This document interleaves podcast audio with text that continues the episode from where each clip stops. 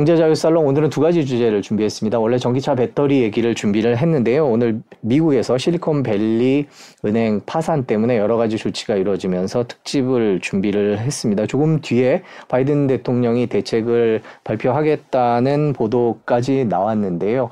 이게 과연 전 세계가 우려하는 연쇄 도산을 막을 수 있는 수준인지 에 관한 이야기들이 있고요. 또 어, 미국 연준이 너무나 빠르게 금리를 올려서 이제 그 효과가 나타나는 것 아니냐라면서 연준 책임론 같은 얘기들도 나오고 있습니다. 신영증권 박소연 이사를 저희가 인터뷰했습니다. 먼저 그 내용 보시고요. 전기차 배터리 얘기 이어가도록 하겠습니다. 네, 일단 지금 뱅크런을 막는 것이 가장 중요하기 때문에 우리나라는 예금자 보호가 5천만 원입니다. 근데 미국은 지금 25만 달러니까 우리나라 돈으로 한 3억 정도 되는 거고요.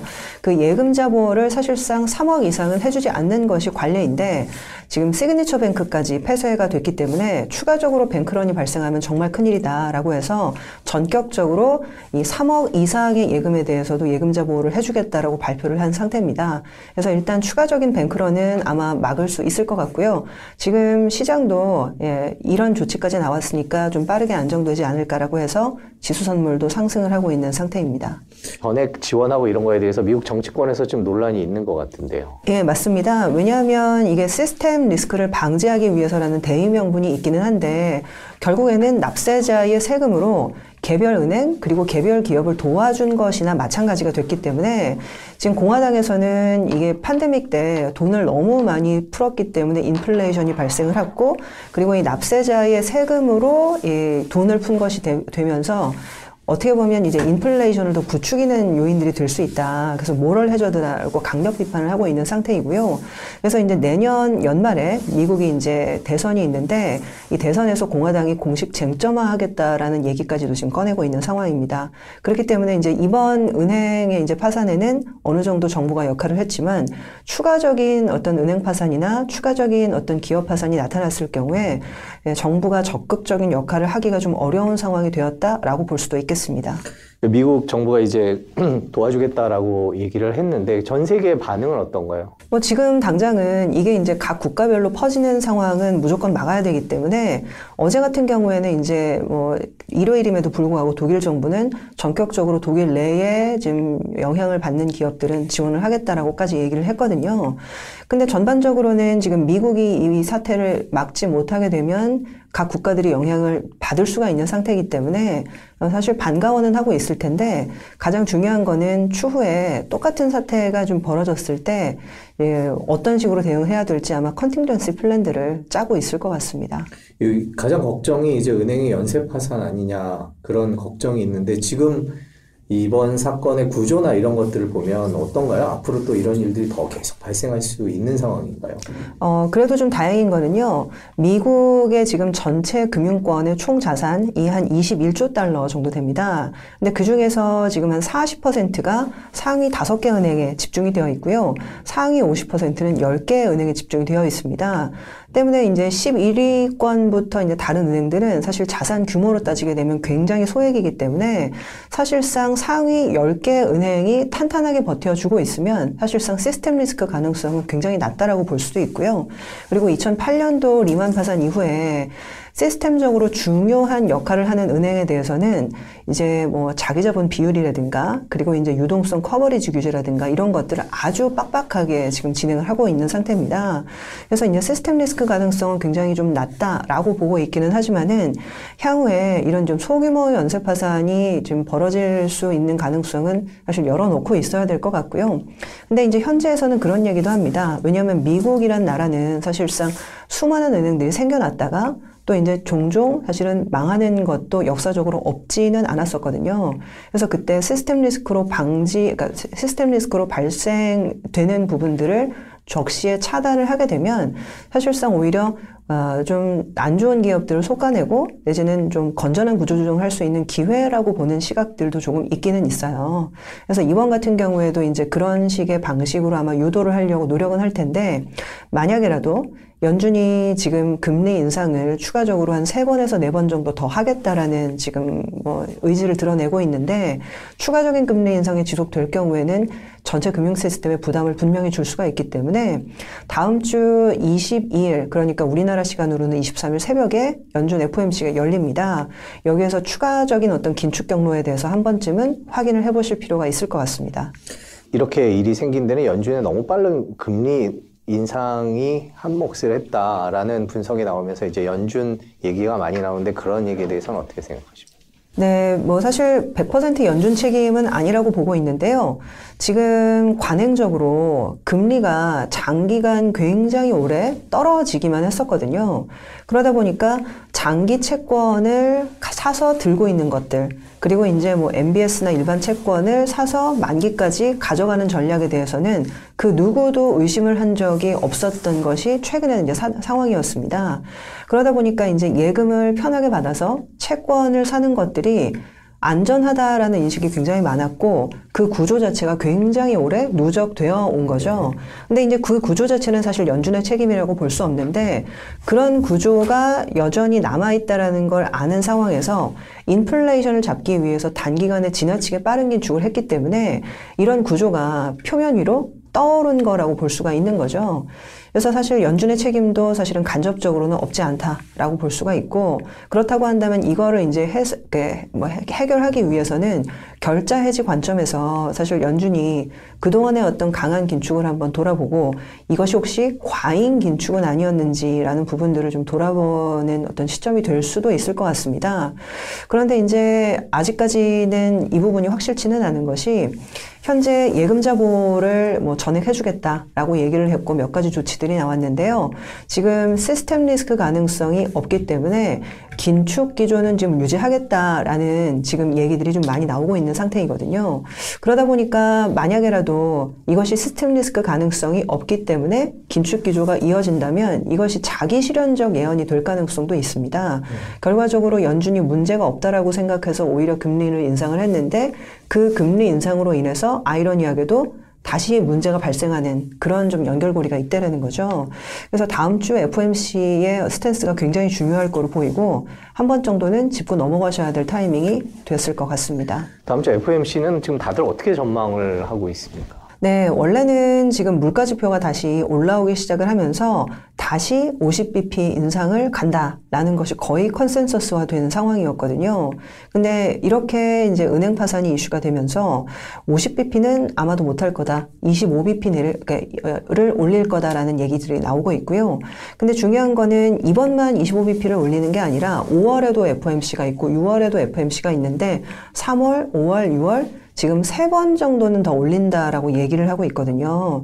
그렇게 되면 사실상 지금 75bp를 더 올리게 되면서 사실 연준 기준금리가 5%대 중반까지 가게 되는 건데 이 경우에는 사실 이 은행 파산을 조기에 막았다 하더라도 여러 가지 다른 문제들이 나올 수 있는 소지가 분명히 좀 있다라고 봅니다.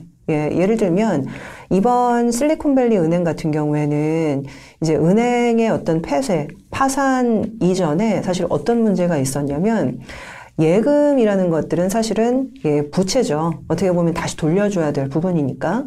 그런데 이제 다시 돌려줘야 될 그 예금을 가지고 장기 채권에 투자를 해서 돈이 묶여버렸다라는 문제가 있는데 이것이 사실 한국에서 작년에 이제 있었던 부동산 PF 문제 음. 이 부분과 굉장히 구조가 유사하고 그리고 올해는 지금 블랙 블랙스톤이라고 3호 부동산 펀드 회사가 환매를 요구받았는데 그 환매에 대응을 하지 못해가지고 지금 이제 환매 제한에 이제 걸려 있는 상태입니다. 이런 것들이 모두 다 지금 같은 구조적인 문제점을 안고 있는 거거든요. 그렇기 때문에 현재 연준의 지금 기준 금리 인상이 이러한 어떤 구조를 안고 있는 여러 주체들에게 아, 추가적인 압력을 줄 수 있는 부분이 있기 때문에 아직까지는 좀 경계감을 가지고 조심히 봐야 될 부분이 있다라고 말씀드리겠습니다. 오늘 밤에 미국 바이든 대통령이 뭐 연설을 하겠다라고 얘기를 하고 있는데 미국 정부가 어떤 식으로 계속 해법을 내놓을 거다 이렇게 전망을 하고 계십니다. 네, 뭐 지금은 사실은 이게 구제금융 아니냐, 그럼 공적자금 투입 아니냐, 그러면 납세자의 돈으로 또 이제 개별 기업을 살려주는 게 아니냐 이런 비판이 충분히 있을 수 있을 것 같은데요. 근데 그렇다 손 치더라도 결국에는 이게 대선을 1년 앞둔 시점에서 지금 이러한 어떤 경제의 좀 시스템 리스크를 어, 야기했다라는 이제 비판을 안고 갈 수는 없는 상태이기 때문에 아마 이번까지는 사실은 전면적으로 아마 좀 예, 조기 차단의 예, 의지를 내포할 것으로 보고 있고요. 근데 이제 향후에 추가적으로 이제 비슷한 사태가 벌어졌을 때 과연 예, 이런 좀 이제 조기 차단의 의지를 계속적으로 고수할 수 있을 것인가 이 부분은 아까 말씀드렸던 것처럼 공화당에서 이번에 이제 납세자의 세금으로 개별 기업을 살려주는 부분에 대해서 아주 강하게 반대를 하고 있는 상태이기 때문에 좀 논란의 여지가 남아있다라고 보셔야 되고요. 특히 지금 올해 상반기에 부채 한도 상향 관련된 이슈가 있는 거를 아마 아실 겁니다. 미국은 이제 때때마다 부채 한도를 정해놓고 그 부채 한도가 넘어가게 되면 추가적으로 양당 간 합의를 통해서 부채 한도를 상향을 하는 프로세스를 항상 거치게 되어 있는데 공교롭게도 올해 상반기가 그 부채 한도를 상향을 해야 되는 그 타이밍이 왔습니다. 그래서 지금은 부채 한도를 다 썼지만 재무부에 이제 가용 현금이 있기 때문에 그거를 쓰면서 6월까지는 버틸 수 있는 상황이거든요. 근데 만약에 이제 6월이 됐을 때 어, 바이든 행정부가 적극적으로 이제 은행 파산에 대해서 도와주게 되면 어차피 도와주면 이런 식으로 납세자의 현금을 펑펑 쓸 텐데 공화당이 예, 반대를 할 수 있는 거죠. 그렇게 되면 이제 정쟁 이슈까지도 확산이 될 수가 있기 때문에 이 부분은 사실 앞으로 일어날 일들과 굉장히 이제 밀접하게 연관이 된 이슈이기 때문에 좀 계속 지켜보셔야 될 부분이 많이 남아 있다 말씀드리겠습니다. 2008년 금융위기도 처음에 이제 큰 은행들이 흔들리고 조금 있다가 이제 나중에 더 큰 일이 터지고 뭐 이래갖고 전조가 있었다 이런 식의 기억이 있는데요. 이번도 그런 전조 아니냐라는 얘기들도 나오고 2008년 금융위기랑 많이 비교하는데 어떻게 보세요? 네, 뭐, 야, 뭐, 지금 뭐 예단 드릴 수는 없지만은 그때와는 상황은 많이 다르다라고 말씀은 좀 드리고 싶습니다.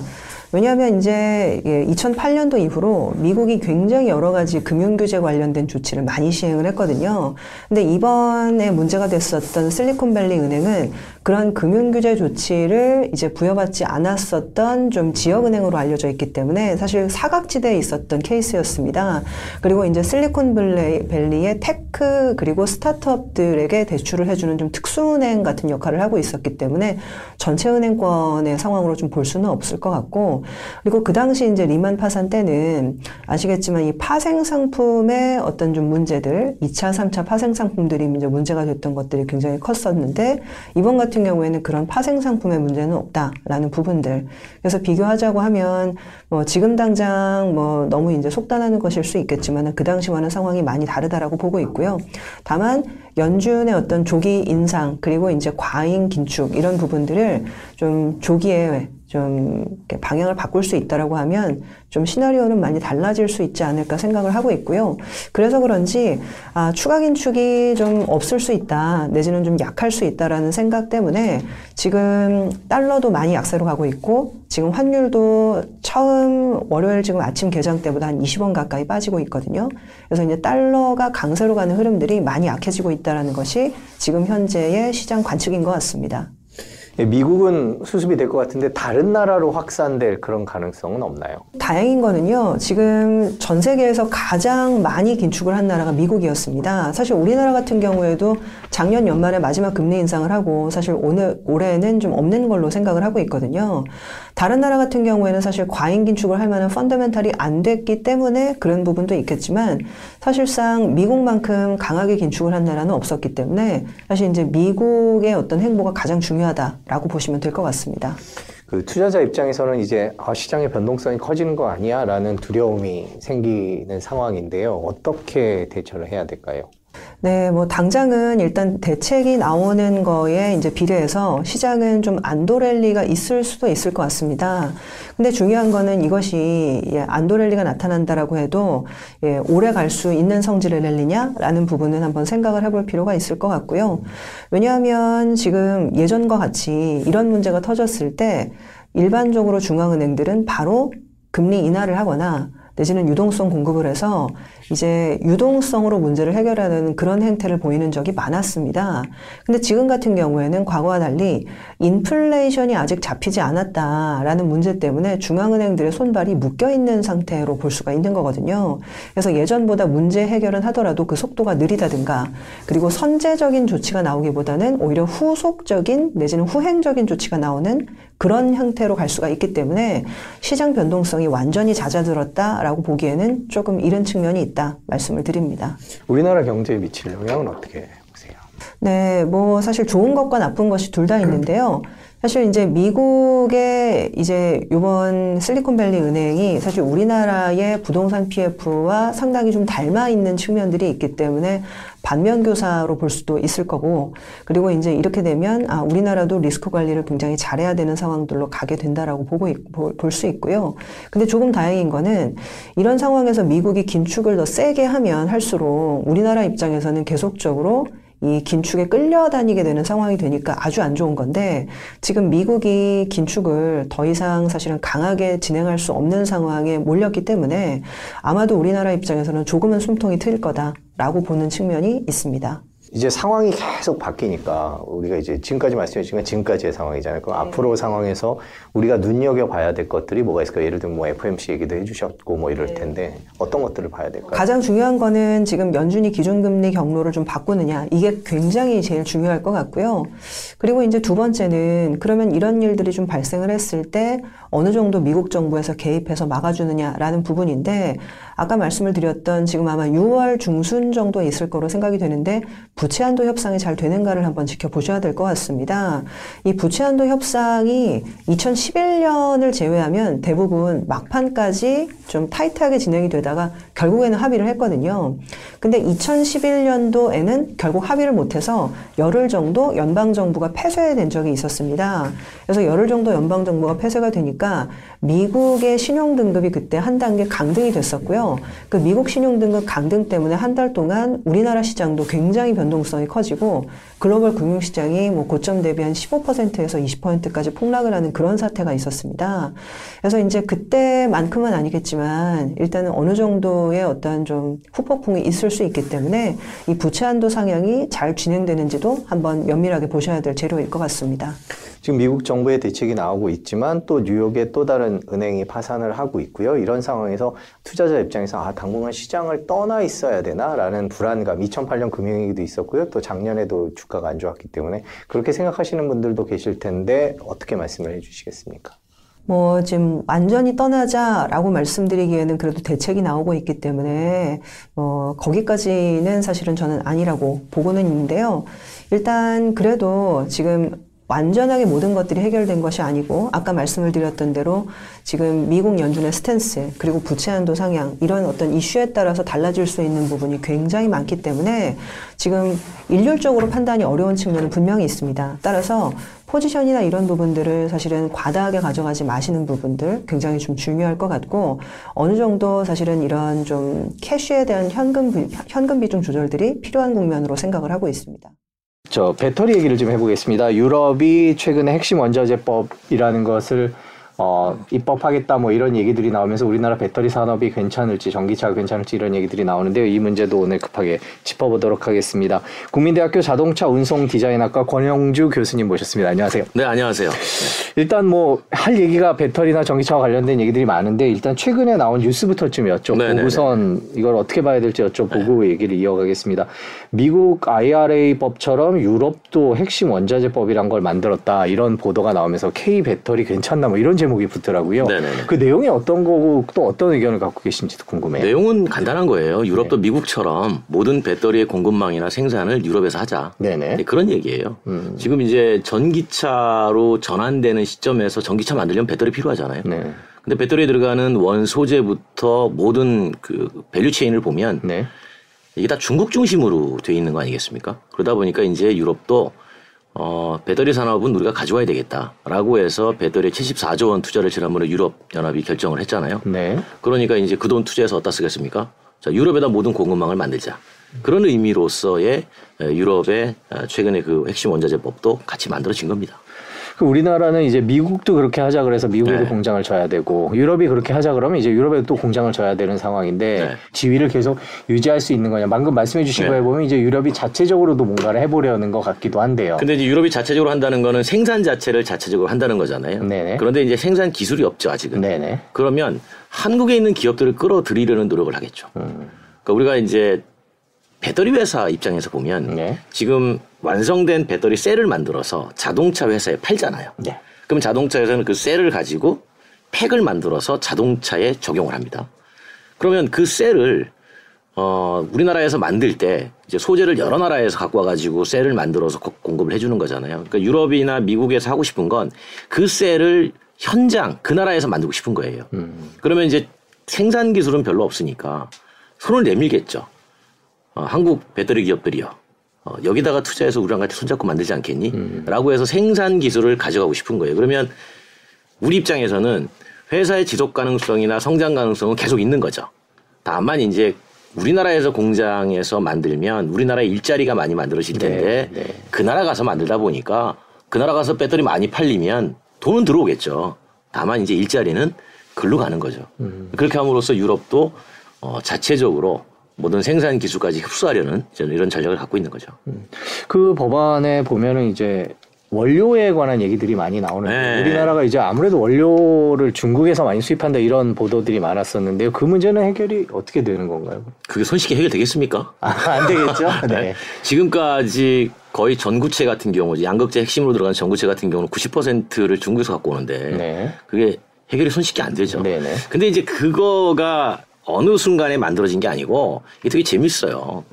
중국이 리튬의 매장량은 많지 않아요. 네. 네 지금 저 이제 그래프가 네. 나올 텐데 네. 중국의 리튬 매장량은 사실은 뭐 유럽이나 뭐 호주나 뭐 이런 쪽보다 좀 적습니다. 음. 그런데 이 리튬을 가공하는 처리, 네. 그러니까 material process라 그러죠. 이 소재를 처리하는 모든 공정에서의 거의 70%를 중국이 갖고 있어요. 네. 배터리 생산과 이제 cell component인데 이 모든 것도 다 빨간색이에요. 그러니까 광산만 있다고 이게 다 해결되는 건 아닙니다.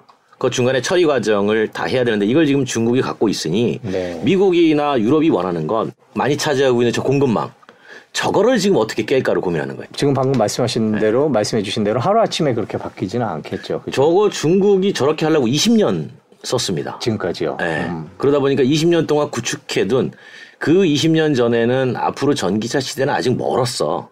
라고 생각을 했었고 네. 중국은 어차피 내연기관으로는 승부수를 띄울 수가 없어. 그런데 기후변화 때문에 언젠가 탄소 줄이자는 목소리는 높아질 거야. 음. 라는 측면으로 계속 광산이 있는 곳을 찾아가서 당신들이 어, 이 광물을 캐시오. 그럼 우리가 다 사가겠습니다. 라고 해서 광산 개발과 처리를 끝없이 어, 준비를 해왔던 거고 그게 이제 최근 들어서 유엔에서 기후 변화 때문에 강제적으로 친환경 차를 파세요. 네. 안 팔면 벌금 물립니다. 라고 했더니 자 우리 전기차 만들어야 되는데 이제는 배터리의 문제가 아니라 배터리를 들여다봤더니 어 배터리 회사들이 소재가 없어가지고 못 주겠다라고 하니까 소재를 들여다본 거죠. 네. 그랬더니 이미 중국이 공급망을 다 장악하고 있는 거예요. 그걸 이제 미국이 본 거죠. 그래서 이제 미국이 IRA를 시행을 하게 된 거고 어, 미국이 보호 쪽으로 가겠다고 하니까 유럽연합도 똑같이 아니 니네만 시장이 있니? 우리도 연간 500만 대 시장이 있어. 어 그리고 전기차는 우리도 해야 돼 라고 해서 유럽도 원자재 법을 만든 거죠. 그러니까 결국은 시장이 큰 곳들이 그렇게 보호를 만드니까 네. 우리 입장에서는 이제 자동차를 만들어서 수출을 해야 되는데 그 나라에 만들어서 그 나라에서 생산해서 그 나라에 파세요. 라고 하니 어쩔 수 없이 현장에다가 현지에다가 공장을 많이 지어야 되는 거죠. 그만큼 우리는 일자리를 뺏기게 되는 거죠. 음. 지금 방금 말씀해 주신 거를 정리해 보면 결국에는 아직은 배터리 원료와 관련돼서 중간에 가공하는 중국을 배제하고 배터리를 만들 수 있는 상황은 아닌 거죠. 불가능해요. 그러면 네. 유럽이나 미국에서는 우리가 어떻게 해야 되는 거죠? 안 된다, 안 된다라고 얘기해도 유예 기간을 두는 건가요? 그래서 일단은 제일 처음에 지금 찾아가는 게 광물을 찾아가죠. 음. 왜냐하면 처리를 할 수 있어도 광물이 없으면 안 되잖아요. 네, 그렇죠. 그래서 이제 뭐 현대기아차나 모든 회사들이 광물을 찾아서 찾아서 음, 네. 야 우리 저기 전기차 공장 인도네시아 가서 진짜 왜 거기 니켈 많거든요. 어. 어. 거기 뭐 무슨 딱히 이유가 있어 가는 게 아니라 인구 많고 니켈 많으니까 간 거예요. 네. 어, 그러니까 광물을 찾았으면 그 광물을 처리하는 것 아까 이제 보셨을 때 그 material process 그 처리하는 과정 그 공장도 현지에다가 짓고 그 처리가 되면 이제 셀을 만들 수 있잖아요. 그 셀을 만드는 공장은 가급적 기존의 LG 에너지 솔루션이나 삼성 SDI나 SK온 같은 배터리 전문 회사하고 합작을 해서 어, 직접적으로 공급을 받는 그런 체인으로 가고 싶은 거죠. 음.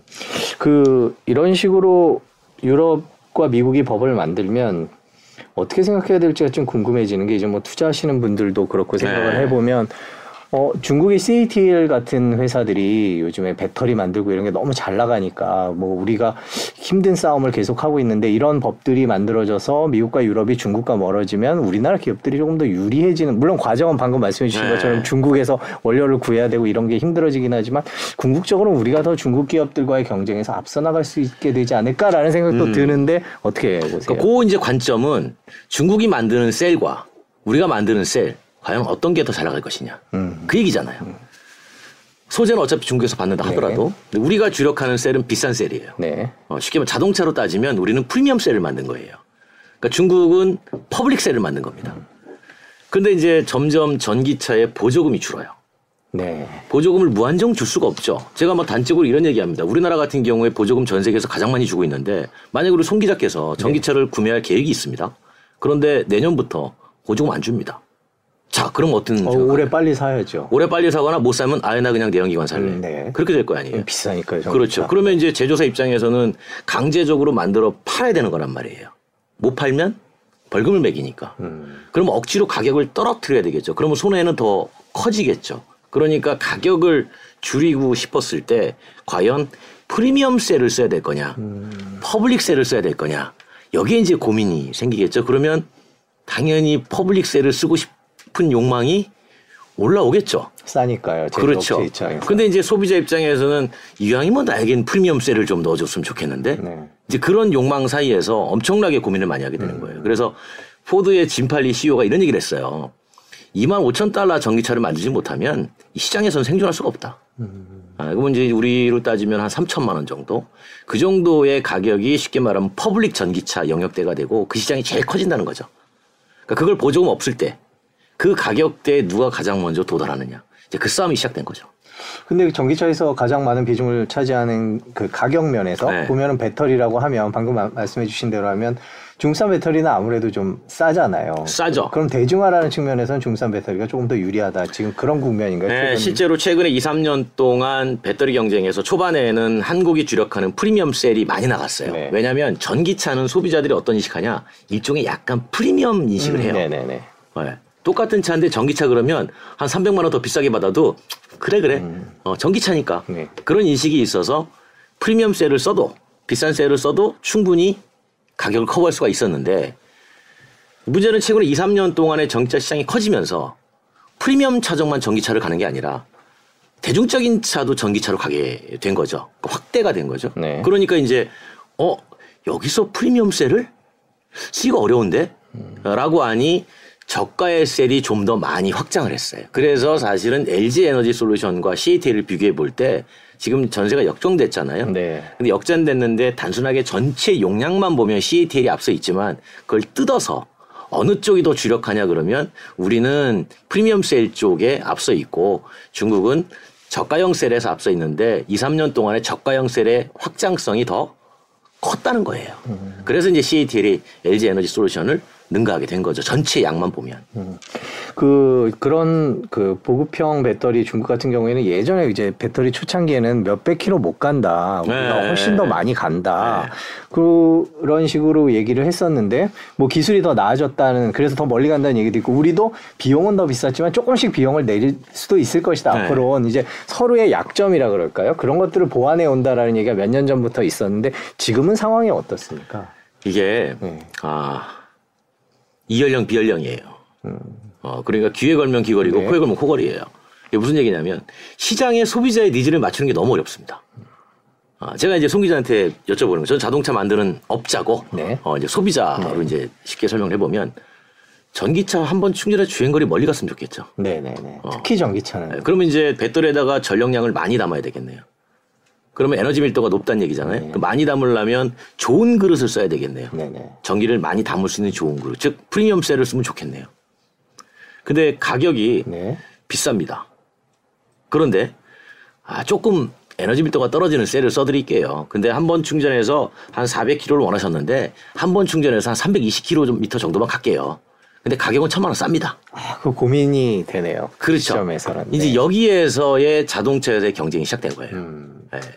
그러려면 이 가격을 낮추는 건 결국은 저가세를 쓸 수밖에 없는 거죠. 네. 그래서 이제 우리의 배터리 회사들도 포트폴리오 다양화 측면에서 이제 지금은 어. 프리미엄세를 만들고 있지만 얼마 전에 그 LG에서도 발표했잖아요. 앞으로 그 어, 중국이 만드는 리튬 인산철 네. 배터리를 우리도 해야 되겠다. 음. 아, 프리미엄 시장이 있으면 보급형 시장이 있는데 보급형 시장이 앞으로 훨씬 더 커질 것 같으니까 대응을 하지 않으면 어, 한쪽으로 완전히 시장을 뺏기겠구나라고 이제 판단한 거죠. 그 보조금 문제는 어떻습니까? 저희가 아, 기사를 보조금. 하나 준비를 했는데요. 독일과 네. 북유럽 쪽에 이제 전기차 판매량이 보조금 축소 영향으로 다소 줄어들었다 이런 얘기가 있는데 아직 여전히 이제 전기차 값이 비싸다 보니까 네.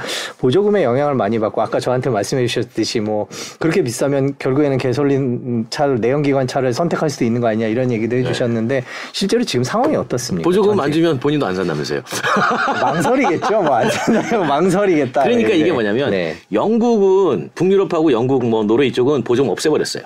아예요. 네. 네. 그 이유가 있어요. 보조금이 없애려면 그 나라의 국민 소득이 높아야 돼요. 음. 무슨 얘기냐면 전기차는 아직 친경제로 접근해요. 음. 분명히 친환경으로 접근 안 하셨잖아요. 음. 가격이 비싸니까 순간 마음이 흔들린 거 아니에요. 아, 보조금이 없으니까. 그러니까 그 네. 경제성이잖아요. 네네. 네. 똑같거든요. 네. 그러니까 이용자 입장에서는 여전히 친경제로 접근해요. 음, 많은 이용자들이 아직 그렇죠. 그런데 이제 여기서 보조금을 없애버리면 이미 머리의 인식에 내가 친환경으로 인식이 전환이 돼 있어야 보조금을 없앨 수가 있는 거예요. 음. 그게 대표적으로 양 나라가 비교가 돼요. 두 나라가. 중국도 올해부터 보조금 없앴어요. 그랬는데 판매되는 전기차의 절반이 살아남았어요. 아니 보조금을 없앴는데 왜 이렇게 절반이나 그래도 팔렸지? 지방 정부 보조금이 남아 있어요. 음... 중앙 정부 보조금이 사라졌고 지방 정부 보조금 1,400만 원은 그대로 유지가 됩니다. 음... 그러니까 딱 절반 떨어진 만큼 절반이 줄었어요. 그런데 영국은 보조금 없애버렸습니다. 그런데 전기차 판매가 유지가 됐어요. 아... 영국은. 그 차이는 뭐냐? 영국은 이미 소득이 4만 불이 넘잖아요. 그러니까 국민적 인식에서 이제는 그래 내가 친환경을 더 해야지라는 인식의 차이가 환경으로 접근하는 그렇죠. 거죠. 보조금의 경제성을 넘어버린 거죠. 근데 중국은 아직 그 정도 수준이 안 됐단 말이에요. 돈을 안 주면 안 산단 말이에요. 그러다 보니까 이제 중국 정부의 고민도 커지고 있는 거죠. 그러니까 중국 정부가 지금 보조금은 없앴지만 제조사한테 뭐라고 압박하냐면 무조건 가격을 떨어뜨려. 그리고 니네가 알아서 생존해. 라고 계속 압박을 집어넣는 거죠. 그러니까 이제 중국의 제조사들은 가격을 낮추기 위해서 여러 가지 시도들을 많이 하죠. 어, 대표적으로 이제 소재 값을 떨어뜨려야 되는데 최근에 이제 올해 1월 달에 그 뭐 주요 소재 뭐 니켈이라든가 뭐 코발트 값이 많이 좀 떨어졌거든요. 네. 그러니까 이제 이거를 바로 가격에 그냥 반영해서 음. 어, 가격을 막 떨어뜨리고 있죠. 원래 그렇게 바로바로 반영을 잘안 하죠. 올릴 때만 아, 보통 반영을 하는데 이용자는 그 네. 광물값 관심 없거든요. 네, 네. 그런데 본 그런데 불구하고 광물값이 떨어지니까 바로 반영을 해버리는 거죠. 저희가 그 마, 마침 말씀을 해주셔서 관련 기사가 하나 있는데 테슬라가 왜 작년에 물론 이제 다시 올리긴 네. 했습니다만은 가격을 내렸다 그래서 그랬는데 어, 중국의 대표적인 전기차 브랜드죠. 이제 BYD도 가격을 인하했다 네. 이런 기사가 지금 나와 있는데요. 음. 실제로 같은 맥락이겠네요. 보조금과 관련된 여러 가지 변수들을 위해서 가격을 계속 틈만 남은 요, 여건만 생기면 내린다. 이렇게 그러니까 이제 가격이 결정되는 거는 재고도 한몫해요. 음, 네. 어, 그러니까 무슨 얘기냐면 작년 12월까지는 가격을 안 내렸잖아요. 그러니까 보조금 여전히 있었으니까. 네. 근데 보조금이 떨어지니까 안 팔려요.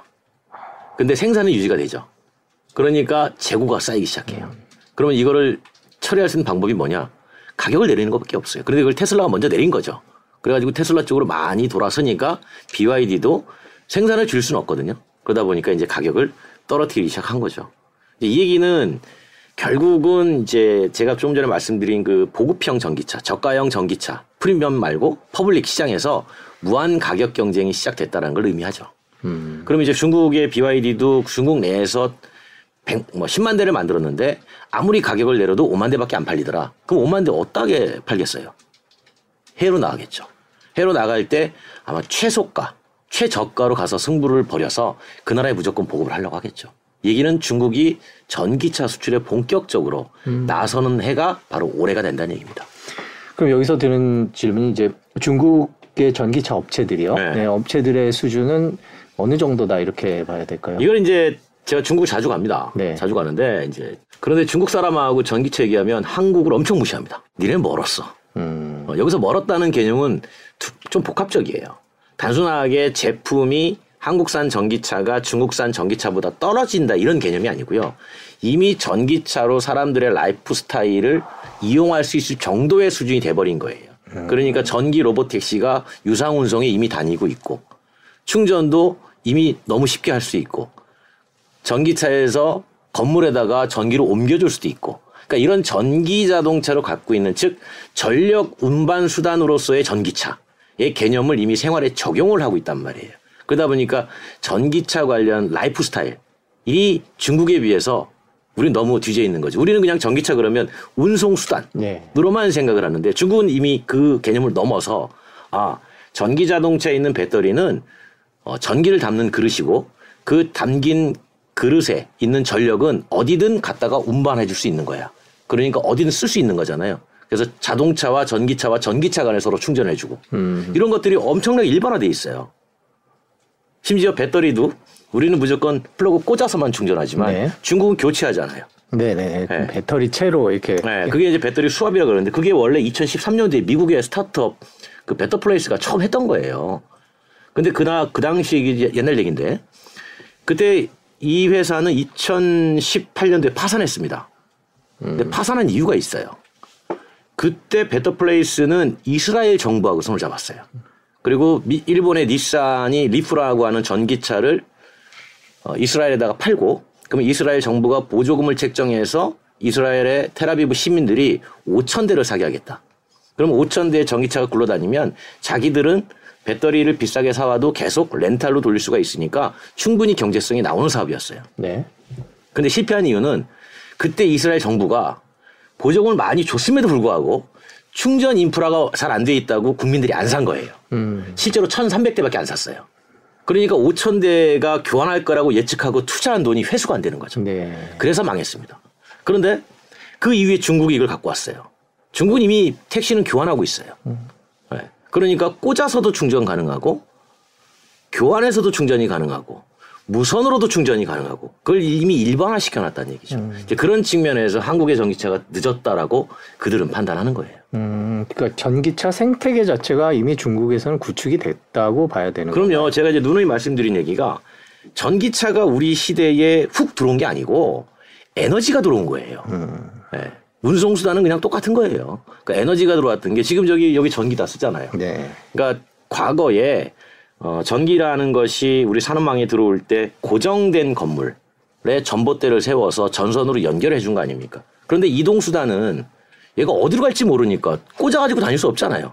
그러니까 어쩔 수 없이 수송 부문은 화석연료, 산업이나 고정된 이 건물 이쪽은 그냥 전기 이렇게 분류를 해놨던 건데 이미 쓰고 있는 전기가 자동차로 훅 들어온 겁니다. 음. 음. 그러니까 얼마든지 연동을 시킬 수 있는 거고 그거를 우리는 지금 못 하고 있는 거예요.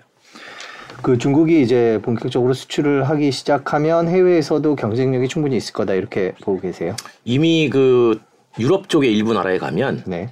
어, 엄청나게 하고 있어요. 헝가리 같은 데 가면 이미 니오라는 회사가 배터리 그 수압 방식으로 그러니까 배터리를 빼서 그 그렇죠. 다된 배터리는 빼고 네. 충전된 배터리 끼는 방식이죠. 그렇죠. 예. 그걸 이제 우리나라도 초창기에 고민했었어요. 네. 어, 그런데 이제 제조사가 반대했어요. 사실 자동차 회사 입장에서는 원가의 40%를 차지하는 배터리를 자동차에 고정으로 부착해 놓고 그 배터리 파는 거예요. 음. 네. 안 그러면 분리해서 팔면 차체만 팔잖아요. 돈이 안 남습니다. 너무 싸겠네. 같이 붙여서 팔아야지. 네. 그러다 보니까 자동차 제조사가 떼기 싫어해요. 음. 네. 근데 이제 이거를 중국은 뗀 거예요. 음. 그러면 중국의 자동차 회사라고 떼고 싶었겠습니까? 아니죠. 중국 정부가 강제했어요. 어. 왜냐하면 전기차를 가지고 계속 우리가 글로벌에서 앞서가야 되는데 중국이 주도를 해야 되는데 이 제조사의 고집 때문에 이용자의 편리성이 떨어지면 확대가 안 된다. 그래서 이제 이 중국은 지금 2030년 정도면은 중국에서 사용되는 모든 전기차, 운행되는 모든 전기차의 배터리 팩을 규격화시키겠다. 음. 10개 정도로. 그러면 이제 우리가 예를 들어서 제네시스 G90의 전기차가 중국에 판매가 된다. 그러면 이제 어머니 여기 배터리 부착돼서 들어가겠죠. 그럼 중국 가서 떼고 다른 거 붙여도 돼요. 음. 그러니까 이런 식으로 이제 하겠다는 거예요. 음. 그러면 배터리 얘기를 조금 해봐야 될 것 같은데 네. 지금 배터리 전고체 배터리 뭐 이런 식의 첨단 네. 기술이나 그런 경쟁들이 계속 벌어지고 있는데 그런 거는 지금 상황이 어떻습니까? 기술 발전 상황은? 그러니까 이제 우리가 배터리 포트폴리오의 다양화라고 하면 네. 1차적으로 과거에 이제 많은 사람들이 기억했던 게 이게 원통형이냐, 네. 뭐 각형이냐. 그거는 형태적인 포트폴리오고 그다음에 이제 두 번째로 봐야 되는 게 저가형이냐. 이제 고가형이냐. 제가 좀 전에 말한 그 어, 삼원계냐. 네. 아니면 이제 리튬 인산철 이쪽 계열이냐. 그 다음에 생각하는 게 둘 다 발화의 가능성이 늘 있으니 음. 그러면 불이 나는 배터리를 쓸 거냐, 불이 안 나는 배터리를 쓸 거냐.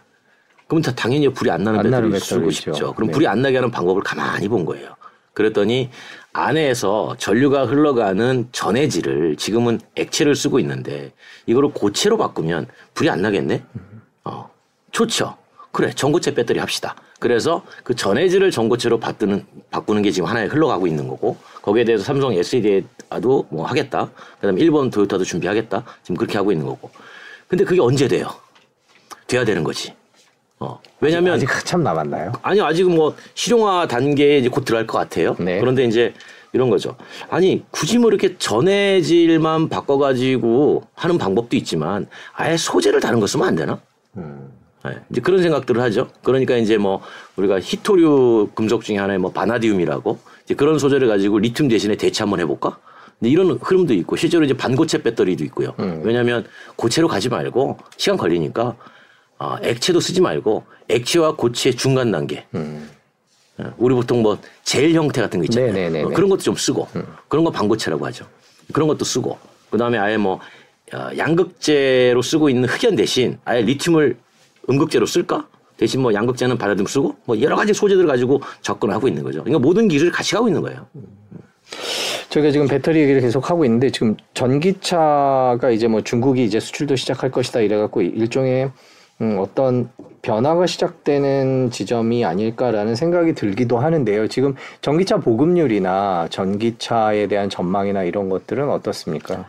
그러니까 전기차 보급률은 강제성이에요. 네. 어, 그러니까 이제 작년에는 900만 대 정도의 글로벌에서 판매가 됐는데 올해 900만, 이제 전 세계적으로 900만 네, 올해 이제 1,200만 대 정도 예측을 하거든요. 네. 작년 대비 300만 대 정도 늘어나는 예측을 하는데 중요한 거는 그겁니다. 규제의 강도가 점점 세져요. 음. 그러니까 소비자가 산다 안 산다의 문제가 아니라 제조사가 팔면 생존하고 못 팔면 도태가 되는 그런 생태계로 가고 있는 거예요. 음. 그러니까 제조사는 억지로라도 만들어 팔고 있어야 돼요. 네. 그러니까 손해를 보더라도 안 사면 가격이라도 깎아가지고 무조건 팔아야 되는 거예요. 음. 이제 그런 시장으로 넘어가고 있으니까 지금 이제 천 올해는 천이백만 대지만 뭐 내년에 이천만 대 가고 서서히 음. 이제 내연기관을 대체하기 시작하겠죠. 해가지고 완전히 연간 구천만 대의 어, 자동차 시장에서 구천만 대가 다 전기차로 바뀌는 것. 음. 아 이게 생각만 해도 어마어마하지 않습니까? 지금은 그러면 한 10% 정도 차지한다고 그렇죠. 봐야 돼요. 네, 그러니까 제가 늘 그래요. 아침에 눈 떠가지고 바로 전기차 세상 오는 거 아니라고. 음. 네. 왜냐면 이게 해마다 점진적으로 늘어나기 때문에 네. 그때까지는 제조사들이 전환을 하, 해야 되는 거잖아요. 그러면 이제 내연기관 팔아가지고 돈을 벌고 있었는데 내연기관은 점점 많이 못 파니까 내연기관의 수익은 줄어들 거고 계속 투자를 해야 되는데 고민이죠. 음. 이런 측면에서 보면 테슬라는 고민이 없죠. 전환 비용이 없잖아요. 전기차만 만들니까 그렇죠. 예. 테슬라는 수익만 내면 되는 거예요. 음. 근데 수익을 내기 시작했잖아요. 마침 테슬라 얘기를 해주셨으니까 그전에도 여쭤보려고 그랬는데 테슬라가 이제 독보적인 1위를 달리고 있는데 말씀해 주신 대로 다른 내연기관 완성차 업체들이 이제 전기차 쪽으로 이제 투자를 늘리면서 많이 쫓아가려고 하고 있습니다. 그러면 이런 테슬라의 독주가 계속 될 거다 아니다 뭐 여러 가지 테슬라는 또 다른 가치들이 있다 이런 얘기들이 오가는데요. 교수님께서는 개인적으로 그런 거에 대해서는 테슬라의 독주에 대해서는 어떻게 판매량만 가지고 보면 네. 독주는 계속하기 어렵죠. 음. 기존의 내연기관 자동차 회사들은 돈이 많아요. 도요타 같은 경우에도 지금 현금으로 320조로 쌓아두고 있잖아요. 음. 음. 그러니까 마음 먹고 한번 가보자라고 해서 작년에 발표했죠.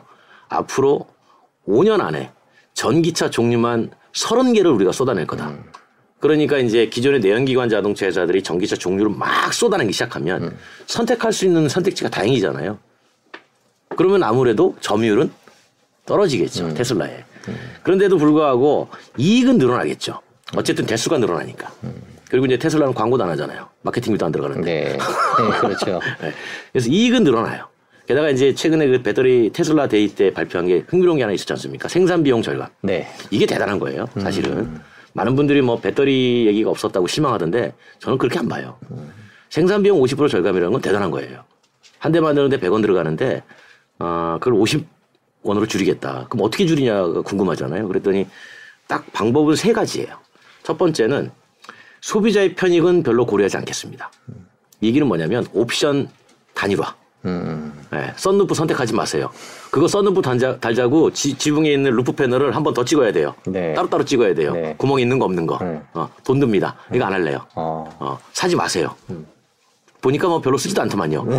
이렇게 되는 거예요. 예. 그 다음에 두 번째는 우리 저기 저가 배터리 쓰겠습니다. 어, 거기다 태클 걸지 마세요. 대신 싸잖아요. 그 다음에 세 번째는 자, 우리 공장에서 전기차를 만드는데 기존에 우리 내연기관 자동차 공장을 가보면 되게 재밌어요. 거기에는 이미 거의 한 40, 60%의 완성된 차가 와요. 그럼 마지막에 의장 라인에서 이제 프레스 공장에서 찍은 뭐 문짝 좀 붙이고 그다음에 조립하고 해서 내보내는 거거든요. 근데 전기차로 가니까 공정이 단순화되니까 굳이 그런 부품들이 외부에서 안 와도 돼요. 음. 그 외부에서 올 때 뭐 들어요? 수송비. 그렇죠. 물리비 들잖아요. 네. 그걸 다 테슬라는 공장 안에 집어넣겠다. 음. 그래서 과거에는 자동차 회사가 하도 많이 그런 것들이 부품 수가 많다 보니까 다 내보냈는데 이제 다시 다 들여올 수는 없잖아요. 근데 테슬라는 하겠다는 거예요. 음. 왜 전기차니까. 그러면은 하다못해 부품을 이동을 시키는데 얼마나 재밌냐면 우리 보통 부품을 왼쪽에서 오른쪽으로 이제 갖다 준다고 네. 하면 좌우는 에너지가 필요해요. 음. 왼쪽에서 오른쪽으로 밀어줄 때 에너지가 필요하잖아요. 얘는 떨어뜨리겠다는 거예요. 중력으로. 아 위에서 아래로. 네. 그러면은 위에서 아래로 내려줄 에너지가 필요 없잖아요. 어차피 중력에 따라 떨어지니까. 음. 네. 그런 것만 하겠다는 겁니다. 이런 식으로 바꾸는 걸 보통 수직 통합이라고 하죠. 이렇게 해가지고 전기차 값을 가격을 확 떨어뜨릴게요. 그래서 2만 5천 달러 고지에 네. 먼저 들어가겠습니다. 음. 그 얘기였어요. 그런 계획에 대해서 그 교수님께서는 개인적으로 해낼 수 있다 그렇게 그렇죠. 전 그렇게 본 거죠. 음. 네, 왜냐하면 그건 기존의 자동차 회사가 하기 되게 어려워요. 기존의 자동차 회사는 내연기관, 회사가, 네, 내연기관 회사가 이거는 공장 안에서 하기도 어렵습니다. 음. 완전히 공장을 새로 지어야 가능한 거예요. 음. 네. 테슬라의 자율주행 기술에 대해서는 어떻게 그건 뭐 크게 그건 뭐 FSD라는 거. 그거는 이제 그 여러 네. 뭐 보는 관점에 따라 다르지만 네. 아, 저는 그렇게 낙관적으로 보진 않아요. 음. 왜냐하면 자율주행 기술하고 어, 전기차하고는 또 다른 영역이니까. 네네. 어, 자율주행 기술 같은 경우는 이제 얼마나 장애물을 잘 인식하고 그 다음에 이제 어, 판단하고 그다음에 제어하냐의 과정이 필요하잖아요. 그러면 가장 중요한 게 인식이거든요. 음. 인식이 잘 돼야 판단할 거 아니겠어요? 그렇죠. 어, 근데 이제 인식에 있어 가지고 지금 테슬라는 카메라만 가지고 인식을 하겠다라고 하는 건데 카메라 갖고 인식하는 건 한계가 조금 있어 보여요. 과거에 이제 앨런 머스크가 이런 얘기 했죠. 왜 카메라 갖고 쓰냐면 싸니까. 라이다 비싸거든요. 네. 근데 라이다 값이 엄청 떨어졌어요. 네. 어, 그러다 보니까 기존의 제조사들은 라이다는 반드시 있어야 된다. 라는 입장으로 가고 있는 거고. 테슬라는 라이다는 없어도 되고 카메라만 있어도 된다라는 인식이었는데 어쨌든 자율주행 관련해 가지고 사고가 테슬라가 적지 않게 벌어지잖아요. 그래서 그게 아직 인식의 음. 예, 한계를 스스로 인정하지 못하는 게 아닌가. 이제 그런 측면으로 보고 있는 거예요. 음, 조금 더 지켜봐야 되군요. 네. 그러면 지금 저희가 아까 전기차 시장 얘기, 뭐 배터리 얘기도 같이 다 했는데 네. 그 우리나라 얘기를 좀 잠깐 네. 여쭤봐야 될 것 같아요. 현대차도 이제 이제 전기차 시장에 진출을 해서 많이 팔고 있고 그런데 전 세계적인 그런 차원에서 보면 우리나라의 전기차 산업은 어느 정도 수준이고 어떻게 나가고 있다 이렇게 판단하시는지요? 그러니까 보는 관점에 따라 해석이 달라요. 네. 그냥 전기차를 그냥 자동차, 네. 운송수단 네. 그렇게 바라보면 아, 좋은 수준이에요. 음. 네, 뭐 아, 차 이렇게만 네, 보면 자동차만 보면 네. 이건 뭐 어디 나무랄 데가 없어요. 잘 만들죠. 네, 잘 만들고 잘 팔리고 있고 실제로 해외에서도 좋은 반응을 얻고 있고 그런데 이제 아 여기에 들어가는 이제 배터리까지 연동해 가지고 이제 비즈니스 체인을 음. 보면 아 이게 자동차만 만들어서 팔아가지고 될 문제는 아닌 것 같은데. 아까 중국 얘기해 주셨던 그거 그렇죠. 예, 그런 다양한 네. 비즈니스 영역까지를 생각해 보면 아직 거기, 거기까지 가야 되는데 아직 먼 것 같은데 그런 생각을 하게 되는 거죠. 좀 구체적으로 설명을 해주세요. 좀 예를 들면 이런 거예요. 중국은 이미 제가 말씀드린 것처럼 전기 자율주행 운송수단을 가지고 유상 운송 사업을 하고 있다 그랬잖아요. 네. 그러니까 우리 같은 사람이 그냥 돈 내고 탈 수 있게. 근데 우리는 못 하고 있잖아요. 음. 그러니까 이게 제조사의 문제냐, 제도의 문제냐, 음. 어, 같이 있는 거죠. 네. 어, 그러니까 그런 것들에 대해서는 어, 더 많은 노력을 해야 되는 거죠. 왜냐하면 앞으로 자동차 회사가 왜 자꾸 모빌티 사업을 생각하냐면 차가 안 팔려서 그래요. 제조업 측면에서 만들어서 팔 곳이 없으면 내가 만든 제조물로 운송으로 수익을 내는 거죠. 네, 그러니까 기존의 운송사업자하고 충돌을 해야 되는 거죠. 기존의 운송사업자는 지금까지 내 물건을 사가는 고객이었는데 앞으로 그들과 충돌을 하게 되고 그 영역은 반드시 들어갈 수밖에 없는 숙명을 갖고 있는 거죠.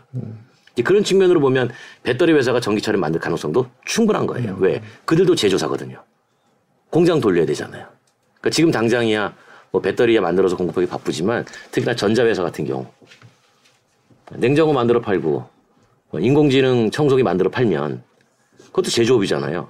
결국은 그 제조에다가 또 하나의 device 추가하는 게 전기차가 되지 않을까? 그 대표적으로 소니하고 혼다고 손잡은 것도 그런 배경입니다. 음. 네. 혼다가 자동차 만드는 회사고 소니가 게임기 만드는 회사인데 둘이 왜 잡았을까? 그런 거예요. 언젠가는 인간 운전자가 없어진다는 전제 사람들은 저 안에서 뭘 할까? 뭐 영화 보는 사람도 있고 뭐 휴대폰 하는 사람도 있고 다 있을 텐데 소니는 게임기로 만들겠다는 겁니다. 음, 각 나라별로도 분류를 하고 회사별로도 분류를 네. 하고 뭐 테슬라부터 기존의 폭스바겐이나 제네럴 모터스 뭐 포드 이런 기존의 완성차 업체들을 비교하기도 하는데 뭐 저희가 어느 특정 회사를 말씀해 주십사는 아니고 그 잘하고 있는 회사들 눈에 띄는 회사들 그런 회사들이 좀 있을까요? GM이 잘하고 있죠. GM이요. 네. 네. GM이 저기 자율주행에서도 미국에서 평가해서 1등을 했고 음. 어, 슈퍼크루즈 같은 경우에 GM은 이제 완전히 전기차 회사로 돌아설라고 지금 이 준비를 다 끝내 놨잖아요. 네. 배터리 회사도 직접 LG하고 합작해서 네네. 네. 만들어서 지금 1공장, 2공장, 3공장 지금 짓고 있고. 그런 걸 보면 미국의 GM이 조금 잘하고 그다음에 테슬라는 뭐 당연히 뭐 전기차는 잘하고 있고 일본의 토요타가 조금 늦었다라는 평가들이 많잖아요. 네. 저는 근데 그렇게 생각하지 않아요. 왜냐하면 그 내연기관이 역사적으로 등장한 게 지금 145년째예요. 그러니까 우리 이 운송 역사에서. 네. 그럼 145년 동안 만들어진 이 산업이란 말이에요. 근데 145년을 그냥 마라톤이라고 생각해 보면 지금 전기차는 스타트 라인 끊고 한 5km도 못 갔어요. 음. 어, 그러니까 어, 자보 총알이 많으면 어, 잘 매겨서 선수를 네. 어, 음. 한 5km 지점까지는 조금 뒤치에 있더라도 어, 저기 한 7km 지점에서 따라잡지 충분히 가능하다는 거예요. 음, 그래서 아직까지 승자는 없어요. 음. 어, 빨리 가는 사람은 있지만 아직까지 누가 승자라고 얘기하기에는 너무 시장이 초창기예요. 음. 어, 그래서 조금 더 지켜봐야 되는 다만 이제 초반에 스타트는 뭐 미국의 GM 그다음에 이제 어, 폭스바겐 그다음에 현대차가 조금 빨리 치고 나온 거죠. 음. 그렇군요. 전기차 시장이 그런데 약간 근본적인 얘기를 좀 여쭤보고 싶은데 전기 얘기를 좀 해보겠습니다. 예, 그렇잖아도 이 전기가 상당 부분이 화석 연료로 만들어지는데 과연 전기차가 친환경이냐라는 논란이 시작부터 지금까지 계속 돌고 네. 있는 것 같습니다. 그게 AC의 관점이에요.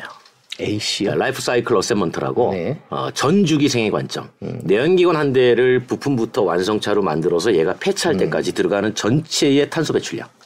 과 그 다음에 배터리까지 만들어가지고 얘가 전기차가 완전히 폐차될 때까지 전체 탄소 배출량을 비교해 보니까 차라리 내연기관이 더 친환경이더라. 말씀하신 대로 그 전기차가 쓰는 전력 생산, 네. 석탄으로 만들어서 쓰는 걸 보니까 내연기관이 친환경인데 음. 이렇게 판단을 했던 거죠 음. 한때는.